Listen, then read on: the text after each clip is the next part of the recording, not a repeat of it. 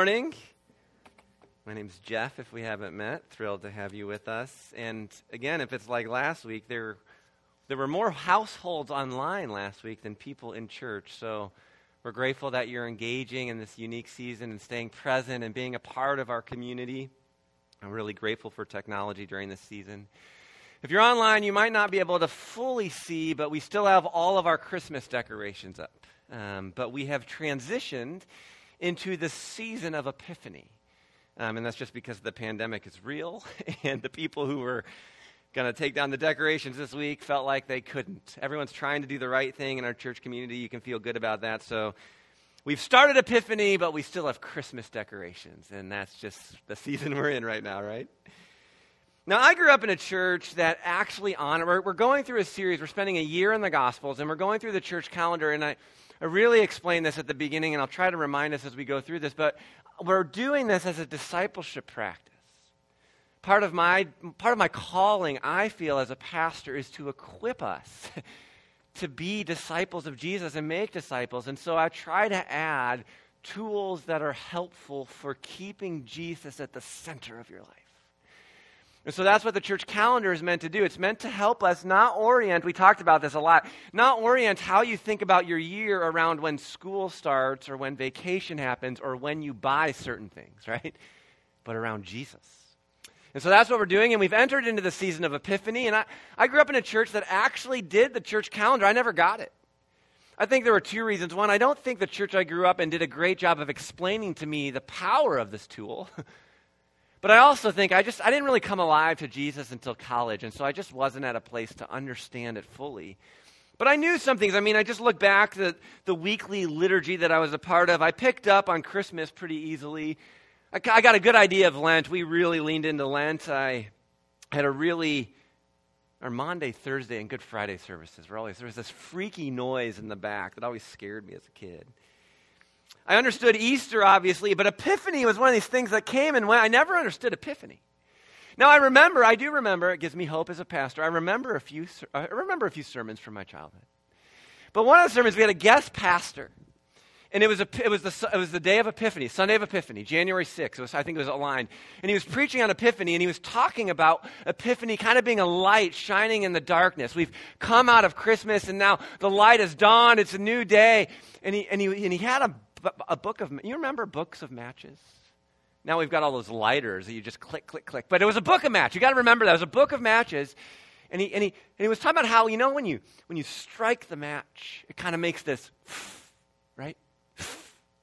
So he did. He's like, it's like it's a good way to remember Epiphany, Epiphany. And he lit the match. You know, it's super cool. I remembered that. I didn't, I didn't know what Epiphany was, but I remembered that.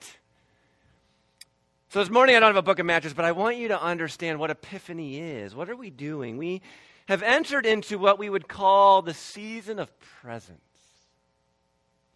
What did we do in Advent? We waited, we waited, we waited, and now God has come, Emmanuel. God is with us, and so we recognize his presence.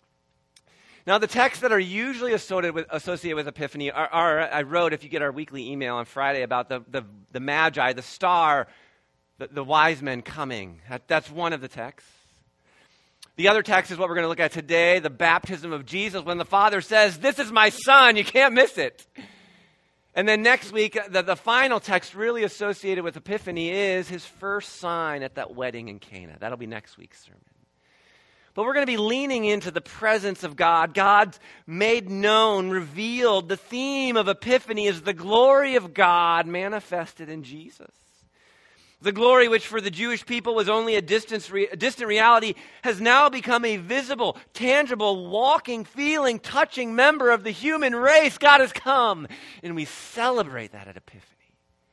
We're not waiting anymore because he's here. And so we begin to anticipate what is he going to do? So we're in Matthew chapter 3. Our core text is the baptismal text of verses 13 to 17. But I, I want to set, it's really important to set the context so you feel some of the questions that should come up with this text. So I'm going to read Matthew 3, verses 1 to 7. This is the beginning of the story. And if you were with us back in Advent, I actually preached Luke's version of this story. So you should be familiar with it if you've been a part of our church family. In those days, John the Baptist came to the Judean wilderness. We talked about John out in the wilderness on the edge of things. He's kind of He's different, right? He's on the edge and he's preaching. And his message is this it's important for you to understand this. Repent of your sins and turn to God for the kingdom of heaven. The kingdom of God is near. It's, it's a baptism, it's a message of confession and repentance. Verse 3 talks about John being foretold of by the prophet Isaiah. And pick up in verse 4, we, we're reminded that John wore coarse camel hair clothing and a belt, and he ate locusts and wild honey. Well, we'll talk a little bit about this, but I, I said a few weeks ago John is outside of the system. In John's mind, the system is corrupt. The way the world has been arranged is corrupt, and so he's doing something new outside of it. And for whatever reason, you've got this crazy man out in the wilderness, and people are walking journey, days' journeys. They want to hear John. They want to be baptized. They want to confess their sins. And so we read in verse 5, people are coming, and in verse 6, they're confessing their sins and being baptized. Now, I want to point out, I would stop there just for context, but let me read verse 7 just because we're entering Epiphany, and I, I think this will help make some of the contrast. It says, When John saw many Pharisees and Sadducees coming to watch him baptize, John denounced them. You brood of snakes. Remember, I preached on this. You band of vipers. Who warned you, right? But it's interesting. What I want to focus on, and we preach Luke. Luke is kind of that message from Jesus, the way Luke's writing his gospel, because they're discipleship manuals. Luke is writing it so we all hear, we're all a band of snakes. But Matthew's like, oh, he's targeting the Pharisees and the Sadducees who have come to watch rather than participate. They just stand on the banks. They never step into the water. They never repent. They believe in repentance. Certainly the Pharisees believed in repentance. They just thought it was something that other people needed to do. And so they stand and they watch and make, they make sure those people repent. So, again, I hope you feel a little bit of the contrast because we've entered into the season of Epiphany where you're never allowed to be a mere observer. Or maybe closer to home, you're not meant to be a consumer. You're meant to come and participate and engage with what God is doing. His presence is here, so we enter into the story. And we allow our gathering, this times of worship, we allow our hearts and our minds to encounter the risen Lord, to be shaped by his words and his actions. As I said, it's not Advent anymore. We, in Advent, we were, we were leaning into our longings for God to come. Remember, not our circumstances to change but our longing for God to come and do whatever He might do, because whatever He might do is what we need. But now we're past the season of Advent, and now we're, all right, God, move. Now it's time. You move. So that's where we are as we enter into the core text this morning, just a little bit later in Matthew chapter 3. We'll pick up in verse 13.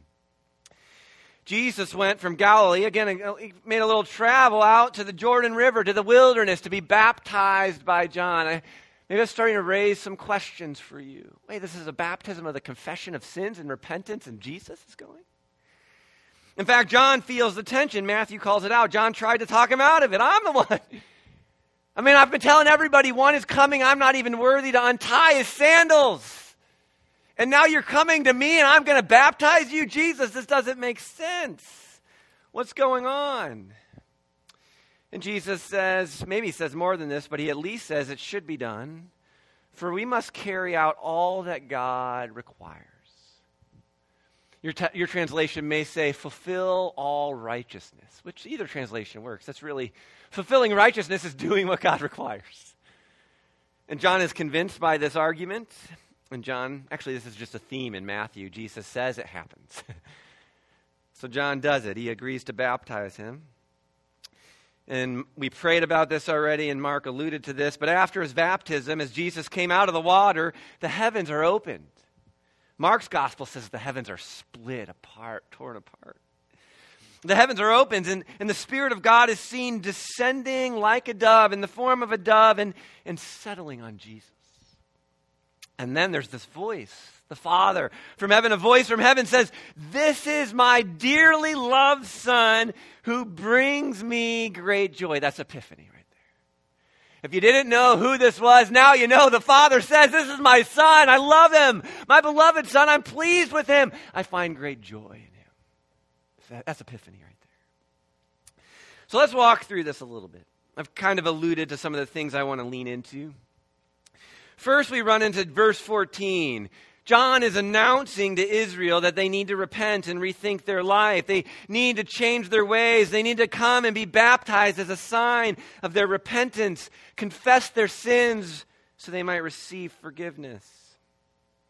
And as Christians, we might then ask, why is Jesus baptized? I mean, if Jesus is without sin, which we would affirm completely, we confess that as truth, Jesus had no sin, why is he being baptized for repentance? He's not repenting of sin. What, what is going on? What, what, what, why is this? How, how does this fulfill righteousness? What's going on? I mean, John had announced that one coming after him would baptize in fire and the Holy Spirit, remember, not be baptized. It's almost as if, I mean, I don't know, we don't do this very much. We certainly wouldn't do this now in the winter and the ice and the snow and the cold. But, but you remember back, maybe some of you were a part of this. Uh, sometimes it's more associated with maybe the Methodist denomination or the Baptist denomination, but they do like outdoor week revivals, right? Still happens some, just not as much. An outdoor week. Imagine we were building up for an outdoor week revival, and I've been going on and on about my friend who is this amazing evangelist who's going to come and he's going to preach. Come, be ready. This holy man. There might even be miracles and healings. I mean, just come and see what God might do. And we're there, we're under the tent, we're all excited, and I see him, and you see me, I see him, and here he comes. And I kind of step aside. We all expect him to come up and, and just begin to preach, but he, but he just kneels. There's others praying for, he just kneels down. He just, and we'd be, wait, I thought he was coming to preach to us. Why is he, why is he joining, why is he penitent with the others? What is going on? And people were shocked. John was shocked. Now, again, I said this Jesus isn't confessing sin. But I think it's important to note that the first thing that Jesus does in his, this kind of inaugurates his ministry. It, the first thing he does for the human race is go down with it into the deep waters of repentance and baptism.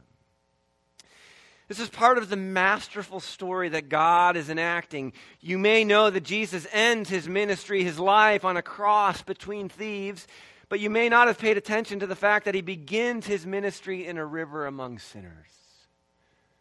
I mean, Jesus just knew, he knew from the beginning what he was about. what his mission meant. From his baptism to his execution, Jesus stays low. We'll talk about that this morning as he's reversing things. He stays low. He stays at our level. He's identifying with us at every point, becoming as completely one with us in our humanity as he is completely one with God in eternity. And I want to read, I've, I may have read this before, but uh, Calvin Miller wrote kind of a poetic rendition of the gospel story. It's about the troubadour. Jesus is the troubadour who has a song to sing. And I love the way he tries to wrestle with the mystery of everything that's happening at the baptism. Let me just read a few little stanzas here. He says, His seeming madness made the music play a hundred times more loudly than before. It lured him from his highland home. He left the mallet broken on the vice, and he walked away. Never had he been the way he walked, and yet his feet knew every step. He could not cease to marvel how they moved his body forward through the mist of circumstances which he vaguely knew by name. And then he says this this is the mastery of poetry. His naked feet intrigued him, for they moved with purpose which his mind had not yet measured.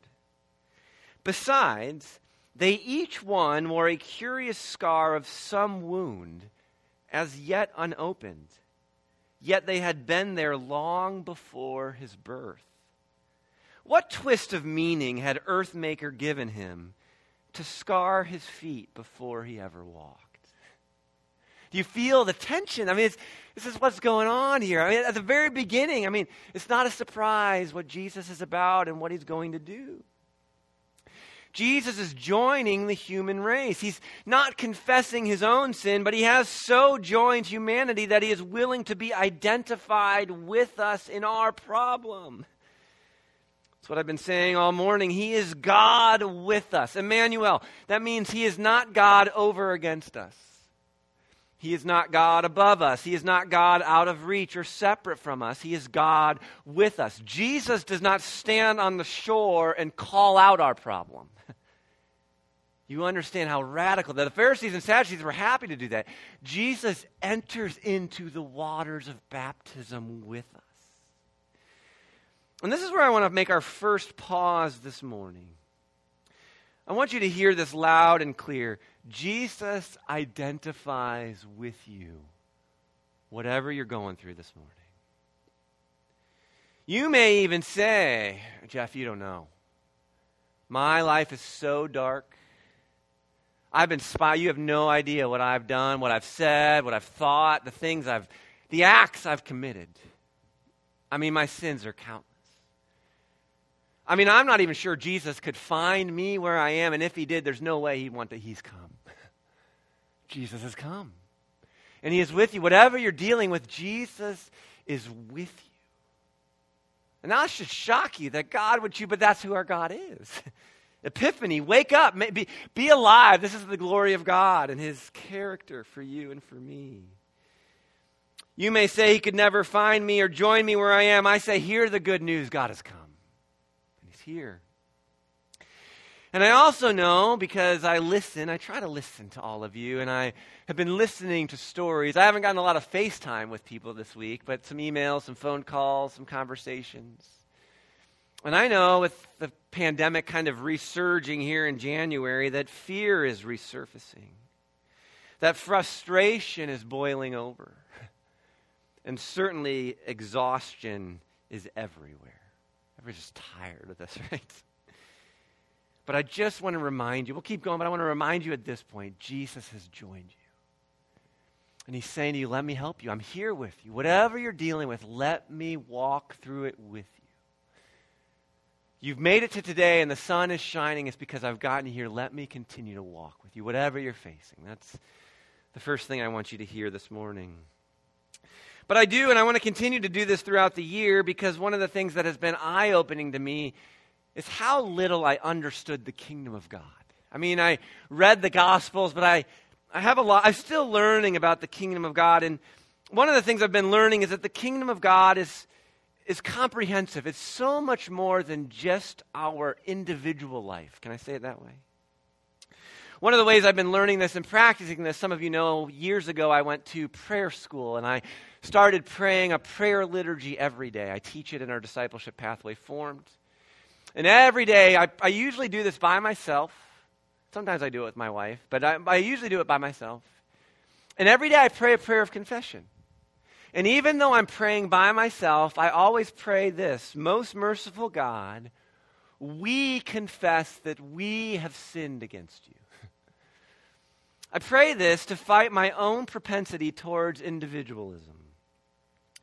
As modern people, we think of sin almost entirely in terms of individualism.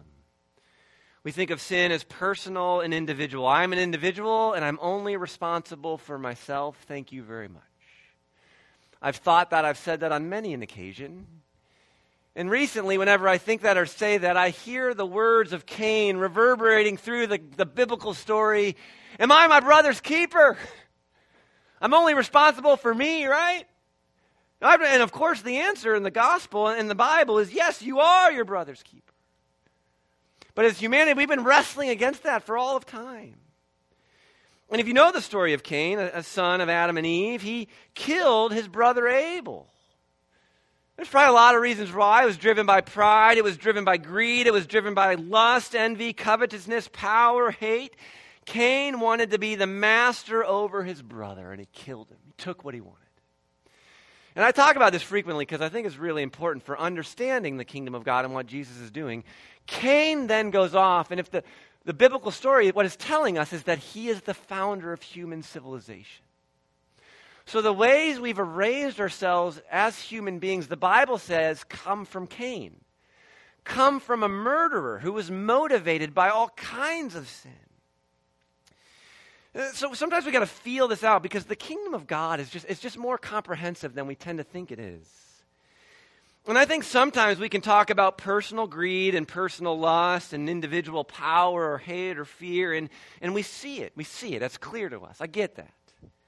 But then we, we begin to talk about our, our, our world and how it's arranged in a way that, that seemingly rewards the greedy. It rewards the lustful. It rewards the power hungry. It rewards those with hateful rage. That greed and lust and power and fear, in many ways, are the engine that runs the whole thing that Cain started. And sometimes that's harder for us to see. But if you don't see that, you aren't going to understand the fullness of what the kingdom has come to do. And I think there's something in this with Jesus. Jesus isn't a sinner, but he enters into our baptism of repentance. Do you understand? Jesus could have said, It's not my fault. That's not my fault. That's not my fault. But Jesus takes the blame and he brings us salvation. So I do think at times it is, it is healthy for us to not only confess, we all, you always need to confess my sin. Now, you got to do that. But there are times and places, I do it daily, where we confess our sins. That we're a part of this arrangement that Cain set up, and it's not Jesus' plan.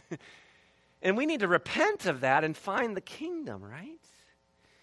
Sometimes we need to say, I too am caught up in this mess of sin I'm implicated with everyone else, and I need to rethink everything and ask God for His mercy because the kingdom of God is changing everything. In fact, that's one of the things our, I think most, I'm not saying every small group is doing it because it's not mandatory, but, but we are supplying. So our, our small groups have been reading through a gospel together. And now we're going to be reading this book by Richard Bauckham. It's called Jesus, a very short introduction. Isn't that great? I like it. And we're going to be reading it together, not every chapter, but, but we're going to be reading this. And one of the reasons I want us to read this is because Richard Bauckham is a Christian, and he, I think he's one of the foremost gospel scholars alive today. I, I've learned so much from him. Doesn't mean you have to agree with everything he says, that's never the point. But he knows a lot. He's, he's worth listening to, at least wrestling with what he has to say. And what I, what, one of the reasons I want, I mean, it might be a little bit harder book because it's a little, it's kind of like almost like, it's a short book, but it's almost like a textbook kind of read. But I, what I want us to continue to grow in is, is the magnitude of what Jesus is doing. And sometimes, and I think it's bad, we read these small stories, and the small stories are powerful. But sometimes we need somebody who's read through the Gospels again and again and again to help us step back and see the big picture of this thing that Jesus is doing, what he's about. And so I've been reading through it. Uh, we're, almost, I'm we're almost done. There's a couple people helping me, but we're putting together questions. If your small group starts the book this week, I can get you questions for the first couple chapters, but we're finishing up the whole book, uh, hopefully this week. So I spent a lot of time reading. Actually, was my, not, was my second or third time through the book. But I was struck. He talks a lot about the kingdom and, and some of how Jesus is reversing things or changing things on a massive level. The talks about how Jesus says, Many who are first will be last, and the last will be first. He says the kingdom is a topsy turvy world that inverts all claims to personal importance in order to do away with all self importance. Now, we could just take that on a, on, a, on a personal level, right? And it's true. And I, actually, I do think a lot of the revolutionary change is going to happen at an individual level as the kingdom of God comes. What do we say? One snowflake at a time. It comes slowly, quietly. But Jesus had a vision of a new Israel, of a new people. And Jesus took the unparalleled step of abolishing social status. If you look at what he's doing on a big picture, he doesn't give his disciples the status of master. Because if you're a disciple and you become a master, then it'd be easy for you to think, well, anybody who's not a part of this community is less than me. I'm more than them. They're, I'm, I'm above them. But what Jesus does, and he models this in John chapter 13, and it's mind blowing to the disciples, he washes their feet. That's what slaves do. But by washing their feet, Jesus is saying, no, we, we are abolishing social status in the new community. And in a sense, we are now all slaves. In a society of slaves, no one may think of him or herself more important than the others. I mean, Jesus does this again and again in a variety of ways. I, was reading it, and maybe you've thought it. I never thought about this before, but in the Gospel of Mark, we, we're introduced to this guy named Bartimaeus. Some of you know the story. Bartimaeus is a blind beggar.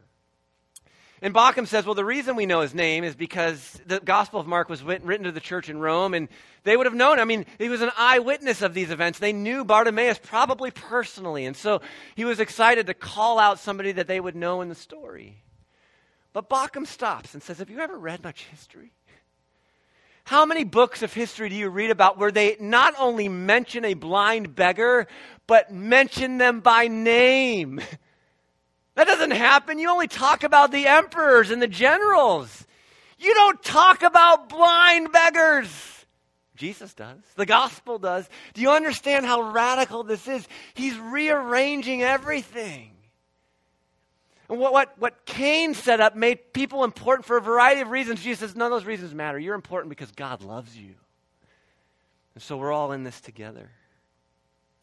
He says Jesus' vision of God's rule was not of a Jewish state liberated from Roman rule, but of a society formed by the experience of God's healing and forgiving grace, sustained by God's fatherly provision, inclusive of all those who tend to be left out or pushed to the margins of society, characterized not by domination, but by mutual service and in which all status and privilege are replaced by relationships of loving mutuality. So, yes, there is individual repentance, but I, I just want us to begin to see more and more that the kingdom of God is more comprehensive than maybe you ever imagined. And it's really good news. well, on to verse 15. I'll just say a few things about fulfilling all righteousness. Jesus is seeking baptism not from a consciousness of sin, but from a concern for righteousness. And, I, and I've said this before. I, I like to think of worldliness as any time we think sin is normal and righteousness is strange. Part of what Jesus is introducing us to is a life where righteousness is normal and sin seems strange. Wouldn't your journey through life be easier if sin seems strange? The problem for many of us is sin seems so normal, it's so seductive. Jesus is trying to reorient our hearts and our minds so that the will of God is normal. And righteous, righteousness is just, it's, it's the air we breathe. It's what we would do. And sin is, why would we ever do that? That's strange. I mean, that's, he's trying to lead us to do the will of God. Righteousness in Matthew is doing the will of God. And, and this is one of the things that happens at our baptism. And I want to say this here if you haven't been baptized, I would love to chat with you after the service. If you're here, and if you're online and you're in a season where you're like, I don't know when I'll be back physically at church because I, I don't understand everything going on in the world right now, that's fine. But I do want to challenge you if you're online. If you're a follower of Jesus and you're not baptized, and the Spirit of God is moving as we talk about this, to shoot me an email and say, I don't know when I'm ready to be back at church, but the Spirit of, don't, don't ignore the Spirit's prompting. Jeff, I want to talk to you about getting baptized. Just send me an email. I like my typing right there. Kind of, send me an email. Because at our baptism, it's, it's, a, it's a sacred moment where we, there's a lot going on, but one of the things that we're doing is publicly declaring that we want to do the will of God above all else. I think it's important for your discipleship journey to have that moment where you stand before other people and you say, I want to do the will of God above all else. If you follow me, you know I don't do the will of God above all else, but I want to. And I'm, and I'm learning from Jesus what that means and how to do that. Because God is my life source. This life that I'm learning to live, the source is God. It's the fullness of life and a relationship with God. It's all the blessings God has to give us so that we can flourish as His people. And then we get to kind of the crux the core, Jesus himself being baptized. And I want to, because we're talking about how the kingdom is different. And there's so many, again, if you are good readers of literature, if you appreciate what's happening in these gospels, you begin to see we don't have to wait for the cross. That's my point. You don't have to wait for the cross. Everything Jesus is doing is preparing us for the cross. He's teaching us His way, His Spirit, His truth. From the very beginning of the baptism, He's with us as sinners and he's showing us a new way.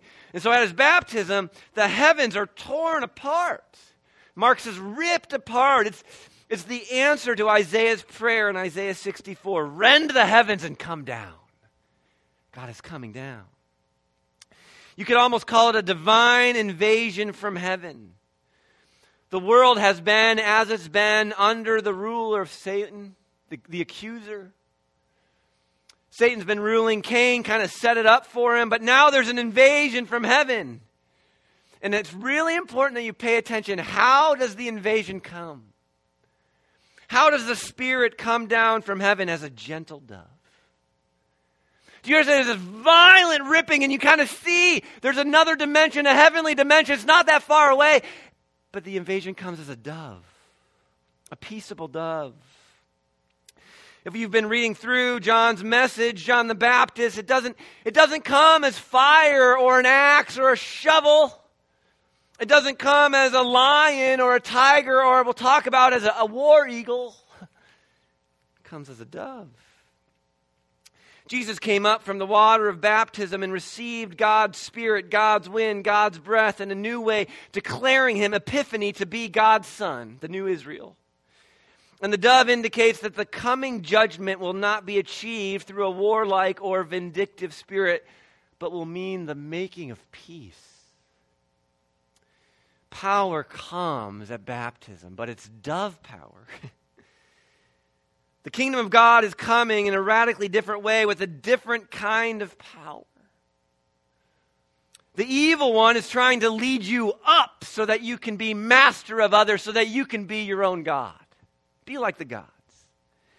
But the Holy One comes to lead us down so that we learn to be servants of others part of what's happening. This, this, it's like a coronation ceremony. It's Psalm 2. I mean, the language is Psalm 2 and Isaiah 42, the suffering servant passages. But, but the message is that Christ has replaced Caesar as the ruler of the world. That's part of what's being written. Because that's why I said war eagle. If you look at Roman history, the war eagle was representative of Rome It was on standards, it was on shields. I think, I mean, eh, you would think Caesar, war eagle. And so, again, the Holy Spirit is creative. You're not going to see a war eagle, you're going to see a dove. In other words, if, if you tear open the heavens and you get a war eagle, the world's the same as it's always been. But if you tear open the heavens and you get a dove, something's happening. And again, this shouldn't surprise us if we know the gospel story because Jesus does the same thing on Palm Sunday. He doesn't ride a war horse like Caesar, he rides a donkey. And after Jesus is resurrected and John gets the revelation, what happens? There's the lion of Judah, and we turn and we don't see a lion, we see a slain lamb. And Jesus, these animals are symbolic of the way the Spirit comes. A gentle bird a beast of burden. We talk about lamb power. Now we can talk about dove power. but these are the images the Bible gives us. Now, Jesus is being commissioned for his ministry, and he knew where this was all going. That's part of what I'm trying to tell you. He knew what he was getting. He knew what he was getting into, but he knew the way that he was going to get there was radically different than anyone had ever gone before. His mission was to announce and enact and inaugurate and establish the kingdom of God. And again, the kingdom of God is that which is not the world. It's something we haven't seen before. It's not the way it's always been. It's not the way it is. What do we say? It is what it is. Now, the kingdom of God is something different and something new. You may find yourself in this season losing hope and despairing and thinking it's just always way, it's the way it's always going to be. It's the way it is. It's the way it's always going to be. But then we come to Epiphany and we remember that the glory of God has been made visible and the kingdom of God is breaking into the world. And it doesn't have to be the way it is. That God is moving. Now, He's moving in a different way than we expect. It's dove power. But He's come to set up an alternative society. That's, that's what the church is meant to be and what we can be. Believe me, in this broken and hurting world, Crossview, there is so much gospel opportunity to provide a space that the rest of the world doesn't see a space that loves and is gentle and forgiving and merciful and listens and values righteousness and, and operates from a biblical worldview. I mean, there's, there's so much that we have to offer, but we're trying to learn what it means to be this alternative society. We don't want to be a society that's based primarily on greed or lust or hate or fear or power. We want to be an alternative society based around the Lord's Messiah, established on the idea that humans can live on love, generosity and trust. That that's possible. We could live that way. That if we have love and generosity and trust, somehow we'll get through. At, at Epiphany, at, at the baptism, we are offered a peaceable kingdom of Christ. Christ is King, He is Lord, love is the way, and peace is the outcome. Your sins are forgiven, and healing is common and it's present among us. This is the kingdom we're invited into. We went through Advent and we were saying, wait, wait, we've got to wait on God, we've got to wait. But now that we've entered Epiphany, we say, it's time, Jesus.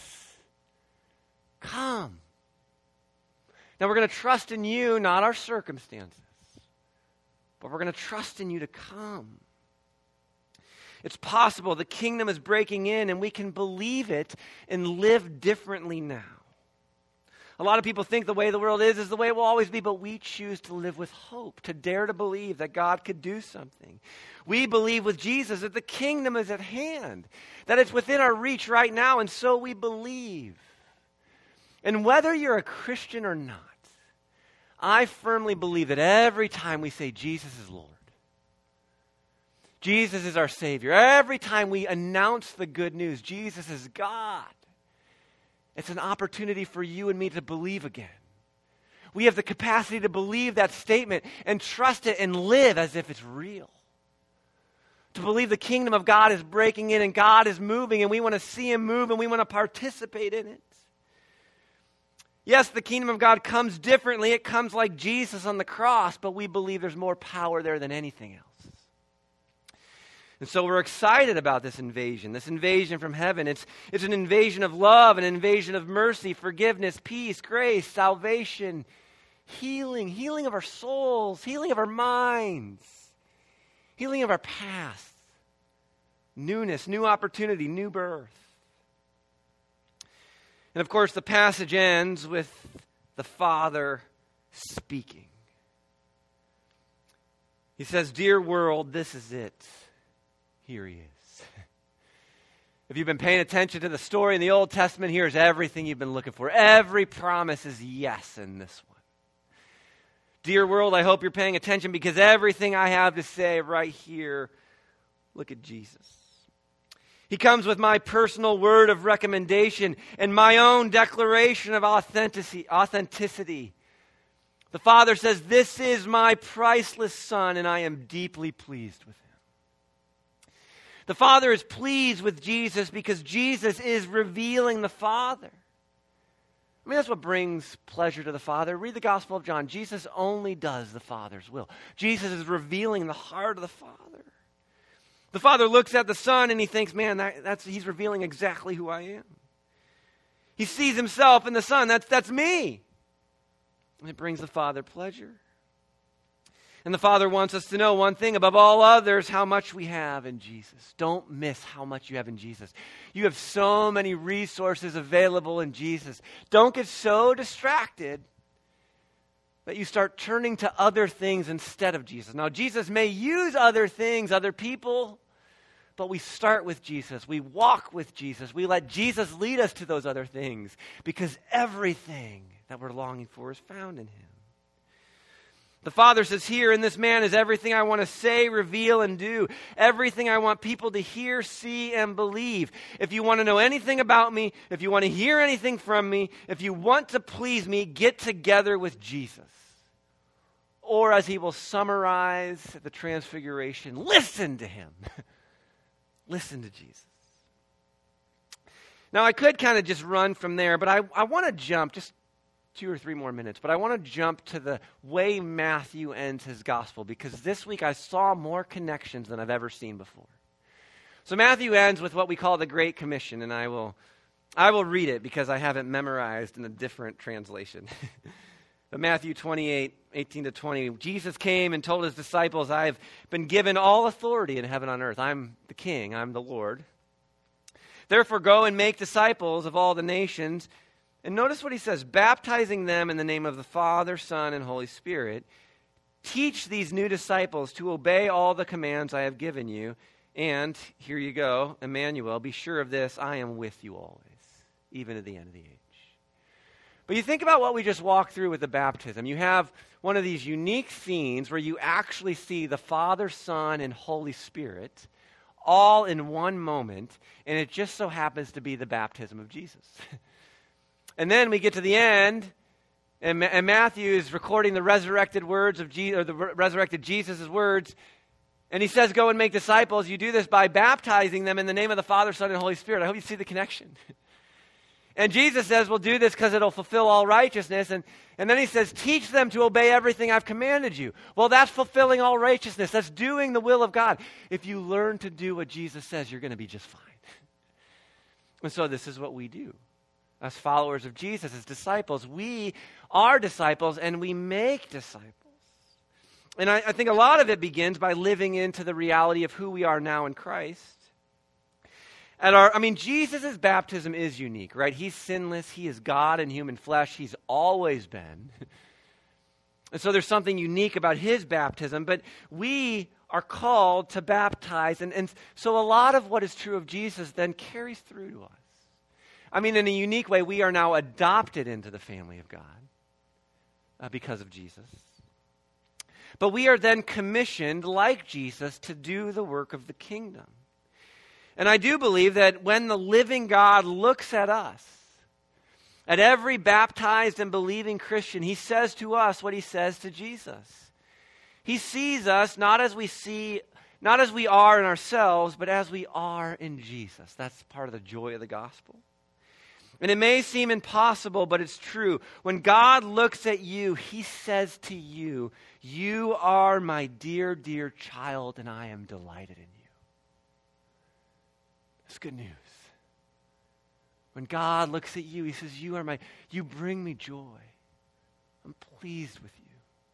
I love you. I'm in this with you. I'm not going anywhere. It's really good news. And then out of that new identity, that gift, that grace, we then seek to tell others about the good news of Jesus and what he's doing in the world and what could be true for them if they repent of their sins and follow after him. And we believe here at Crossview that discipleship happens in community. Now, somebody was asking me, how you doing? And I said, you know, I, I was really hoping to gear up for community in January, and then all this stuff is going on, right? So it makes it kind of tricky. I get that. But we're going to continue to talk about community and try to find ways to engage where we can. So, Sunday school is starting.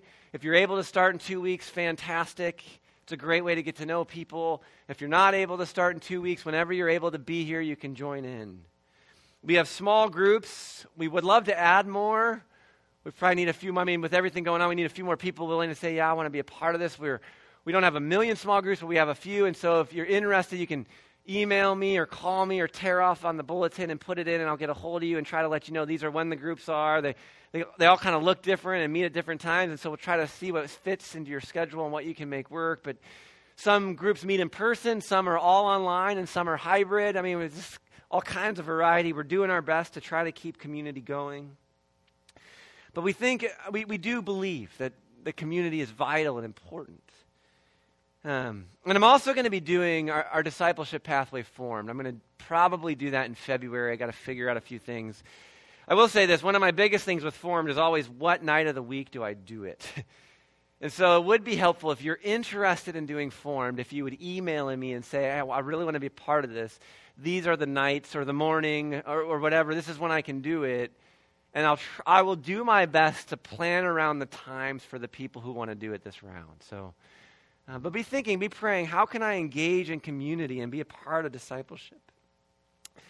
And I think it'll be important for you. I was talking, our elders met yesterday and we prayed, and our elders are all a part of small groups and community because we think it's important. And one of our elders was sharing, you know, their, their group met last week in a hybrid fashion, and, and they're feeling the tension. They're feeling the tension of what's going on right now in our community, in our county. And, and different, different, I mean, as you, I, have said this before. We aren't gathered together as the church because we all have the same response to the pandemic. we're gathered together as a church because we all have the same response to Jesus, or we're on that journey. and, and our friend said, you know, it was awesome because we were all feeling the tension. But as we talked about Jesus, we were just delighting in him together. And it brought so much unity, and all the tension faded away. It was as if our friend was saying, You know, I know the world has been a certain way, and I know how it is right now, and I know all the mess, but because the kingdom is at hand, we know it can be different. And we're experiencing the kingdom in our small group right now. It was awesome. It gave me so much. What did Corey talk about? It gave me so much healing and energy. Join a small group, and you don't have to wait for Sunday morning. it gave me what I needed for the week. That's why we think this is important. It's not always convenient. It's not always easy, but it's important. So believe the announcement Jesus is Lord. And he's come to be with you and me. Amen? Let's pray. Well, Jesus, I do want to kind of start our prayer because our my friend, our friend said this yesterday as well. You've been through a pandemic before. And so it gives us great confidence, great hope. You'll get us through this. It might not be easy. Certainly, you never said there would be no pain or suffering, but you'll get us through this. Where we're tired, you will give us energy. You'll wake us up in surprising ways. Where we're hurting or sick, you'll bring the healing that we need. Where we're lonely and isolated, Jesus, you'll provide the community and the friends that we need. And maybe we need to do more asking for that. Jesus, we need friends. Jesus, my, our mind isn't right. We need healing. Uh, there's all kinds of things we can ask because you're with us. You're with us all the time and you hear us. So we practiced waiting because it's important, but now we're going to practice expecting because you're here. Not demanding because the kingdom comes slowly, but anticipating and expecting your movement. The kingdom is at hand, and we believe. Amen.